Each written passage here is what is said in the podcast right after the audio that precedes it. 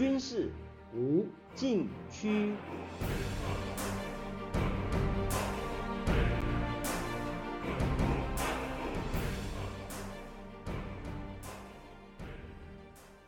听众朋友们，大家好！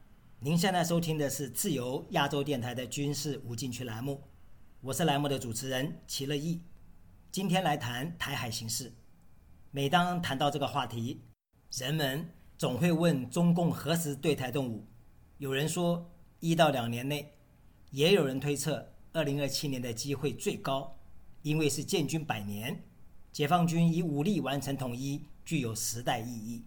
美国知名汉学家、哥伦比亚大学教授黎安友六月二十三日以不同视角在外交事务网站发表文章指出，对于北京即将攻台的恐惧是多余的，因为中共对台政策以战略耐心为特点，对印度和南海等其他领土主张也是如此。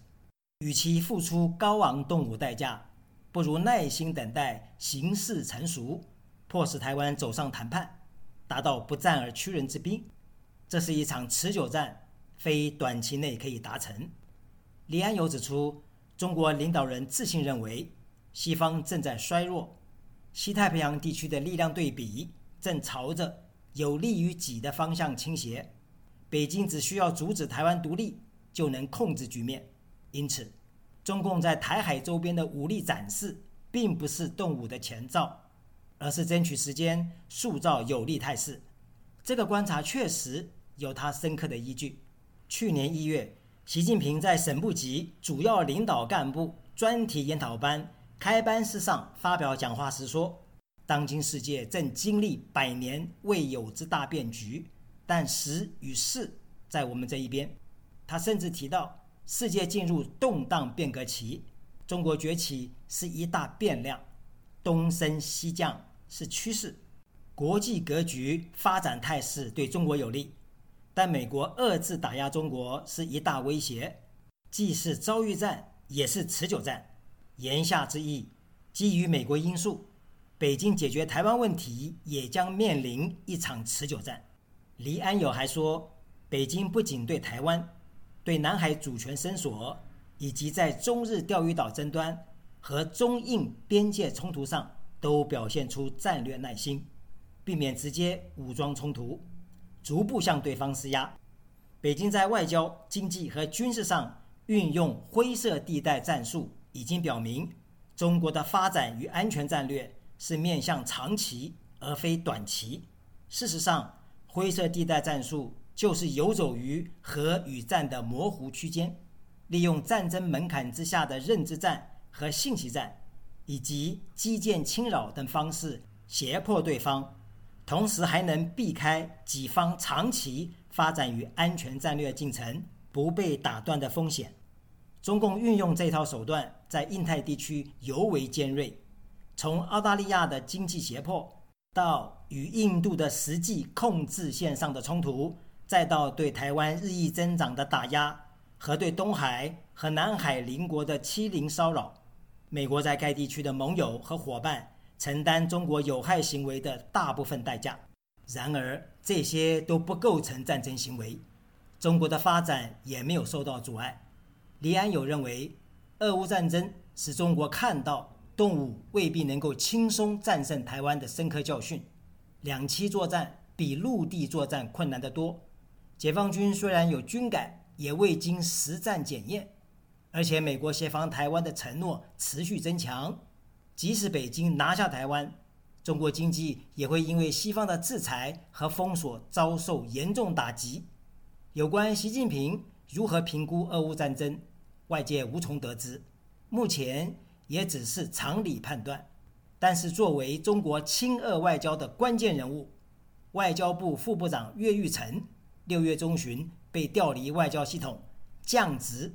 出任国家广播电视总局副局长的动向来看，证明北京高层要调整对俄政策，为重建中美关系预做准备。因为中国的主要战略方向在东南沿海，搞好中美关系最为关键。习近平曾说：“我们有一千条理由把中美关系搞好。”没有一条理由把中美关系搞坏。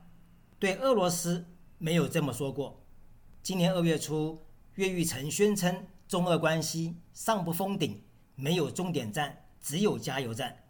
话音刚落，就被俄乌战争证明犯下严重的战略误判，中国陷入被动，中美关系紧绷，不得不改弦更张，否则对台海形势不利，对中国发展大局不利。由此可以这样理解。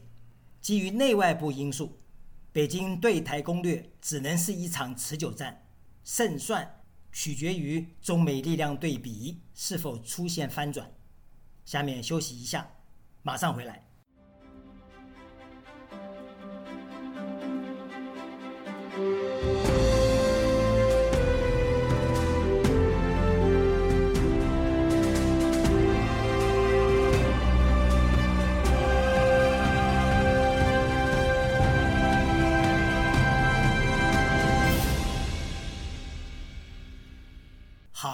继续来谈。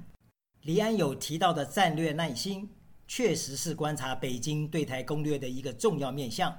但是从历史实践上看，国共内战刚结束，毛泽东就急于对台动武，准备在一九四九年冬季或一九五零年夏季攻取台湾。即使解放军不具备任何跨海作战能力，战机不足，运载船只短缺。也无内应条件，都阻挡不了毛泽东解放台湾的战略急切感。没想到，一九五零年六月，朝鲜战争爆发，中国的战略重心向北转移，攻台行动暂时搁置。世事难料，朝鲜战争结束后，中国元气大伤。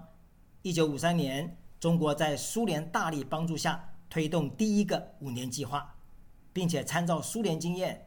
选择一条优先发展重工业的工业化道路，已无余力发动对台作战。到了一九六零年至一九七零年代，中苏兄弟之情因为意识形态及国家利益的矛盾和冲突，双边关系迅速恶化。苏联在中苏边境陈兵百万，中国被迫把主要战略方向调整到三北地区，也就是东北。华北和西北，北京领导人称，这一个阶段是中国战略环境最为恶化的时期。北有苏联，南有美台，中国被夹在中间。为了应付主要敌人，也就是苏联，中国开始和他口中的美国帝国主义交好。一九七九年建立正式外交关系，此时北京很难再提武力解放台湾。除了外部因素。一九七八年底，中共提出改革开放，发展重心转移到经济建设，随后提出以和平统一替代解放台湾的政策，两岸形势大大缓和。到了一九八零年代后期，随着苏联解体和冷战结束，中俄关系解冻，直到二零零一年，双方签订中俄睦邻友好合作条约，中国北方的安全环境。才得到根本性改善，但是形势发展往往出人意料。按照北京的说法，一九八八年李登辉上台后推出“两国论”和“一边一国”，两千年陈水扁执政后推出“台独党纲”，北京开始担心随时面临台湾从中国分裂出去的现实威胁，因此把主要战略方向从北方。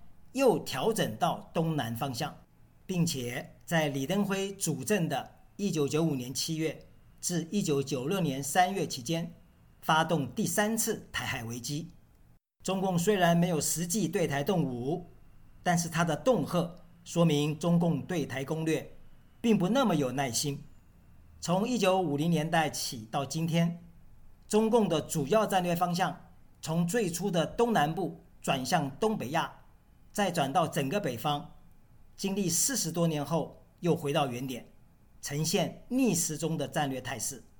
在实践的历史当中，北京解决台湾问题从迫不及待变成无力兼顾，再转为和平统一，但又不放弃对台动武，期间的转折很难用战略耐心四个字来概括，其间既有历史的必然性，也有偶然性。前者容易应对，后者难以掌握。应该说，北京对台攻略的力度，尤其是军事行动有多大，并不取决于主观意愿，而在于客观形势与能力使然。从李登辉到陈水扁，台湾前后两任总统跨度二十年，再到今天执政的民进党政府，以北京认定。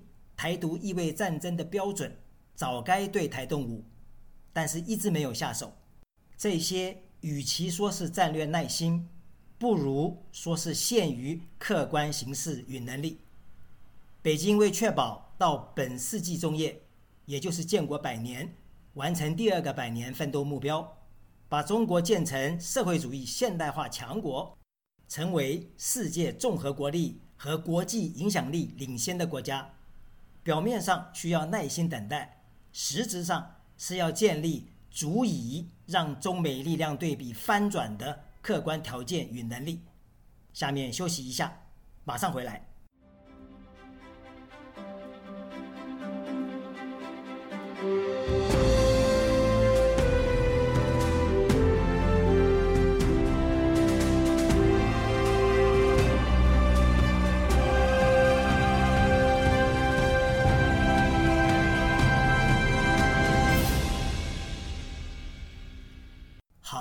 继续来谈，我们不妨简短回顾这段历史。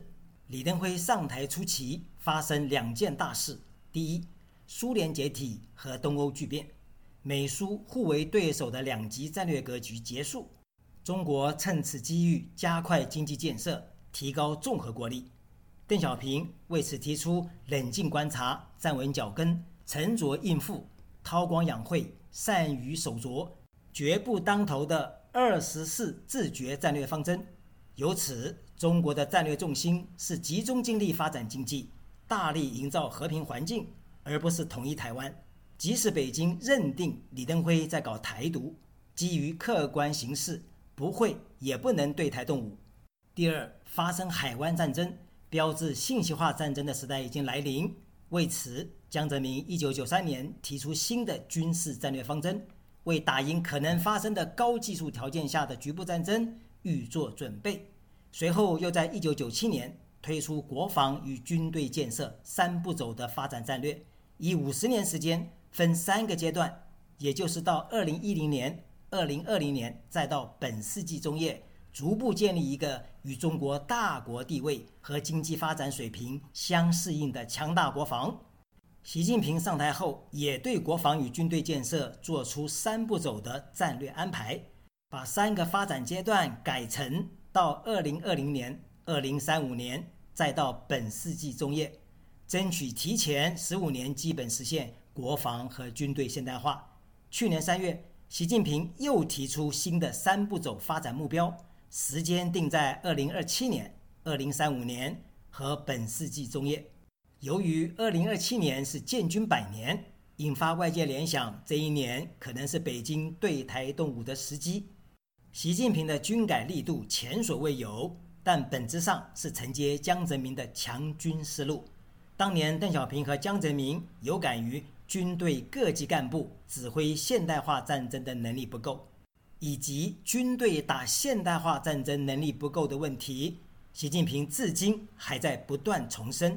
除此，他还发出军队现代化水平与国家安全需求相比差距还很大，与世界先进军事水平相比差距还很大的沉重呼吁。